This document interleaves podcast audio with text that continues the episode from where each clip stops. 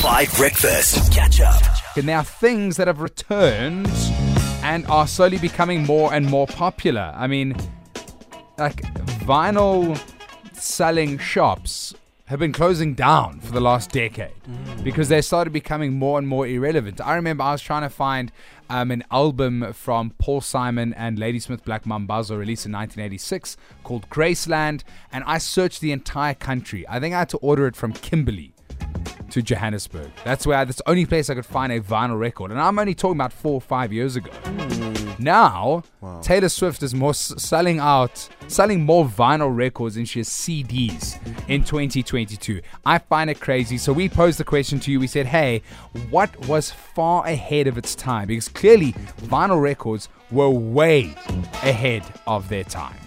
Hi guys, the first handheld Nintendo game. Yes.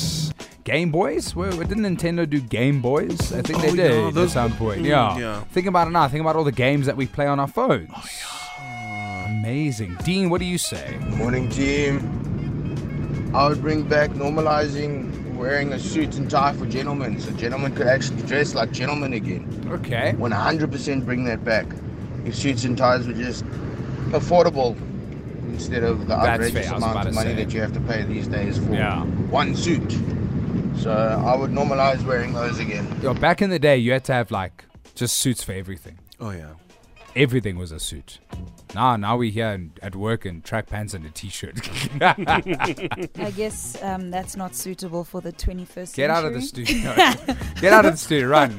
Your mic's off. No, I'm joking. Sim, I actually wanted to talk to you because we had, weirdly enough, before I even found this Taylor Swift thing, we had a conversation about a jacket that you're actually wearing today. Yes. Which I think these kind of jackets, those tracksuit tops that will literally last you forever. I think they they 100%. call they call like windbreakers. Yeah. But like the late '90s, early 2000s were way ahead of their time. Yeah, Those things were so cool, and we never. Oh, not we, because we weren't really alive back. then. But like they were never appreciated. Now we as young people, we're like we appreciate That's it. why we thrift. Thrifting is life. You don't, if you Oh. don't do it, please, please Check try it out. check yourself.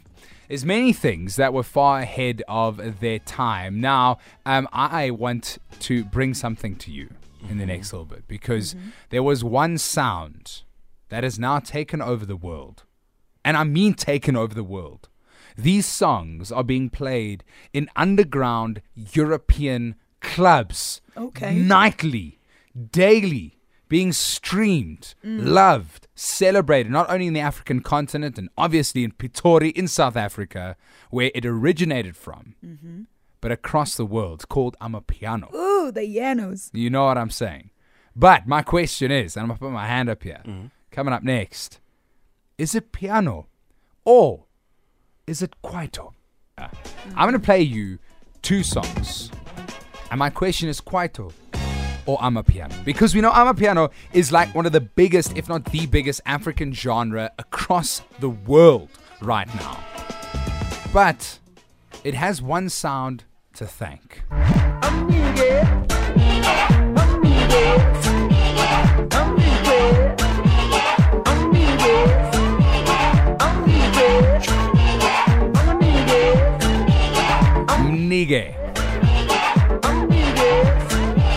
Okay, now you might recognize this track if you're slightly older from a certain period in music, the 1990s, Kwaito, but you will also recognize it here.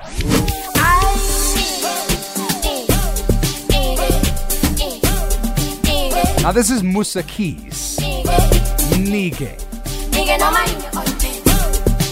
This is an Amapiano song. The first song I played you was a Kwaito song.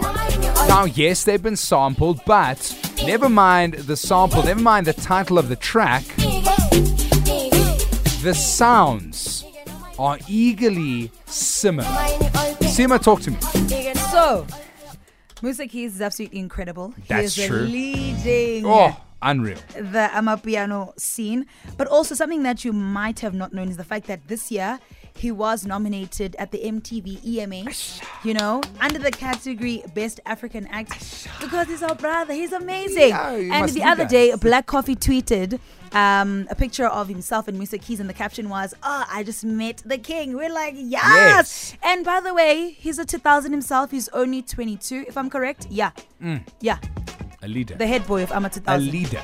so before Musa Keys was even born, Kwaito was leading fearlessly. So I'm gonna. Why? Why are you doing that, John? You come into the studio and you press buttons. I'll fight you. I feel, I feel nothing. I'm doing something now. What am I was saying profoundly before I was rudely interrupted is that not only does Amapiano have to thank Kwaito in some sort of way, and I think it does because a lot of the sounds you hear in Kwaito music uh, now come up more and more often in Amapiano music, but more so, I believe that Kwaito was far ahead of its time. Hey, hey,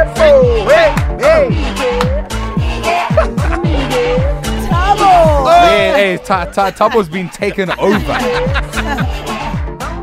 All right, let's jump into some more music. When we come back, I've got the top five sporting moments of 2022, and by by top five, I mean my top five, my favorite sporting moments. And let me tell you, I think we only got a few days of festive left. Go ask your parents, maybe even your grandparents, for just one Kwaito album and give it a spin and just relish in the history that was made in the 1990s and now relish in Amapiano taking over the world. Catch up on some of the best moments from 5 Breakfast by going to 5FM's catch up page on the 5FM app or 5FM.co.za.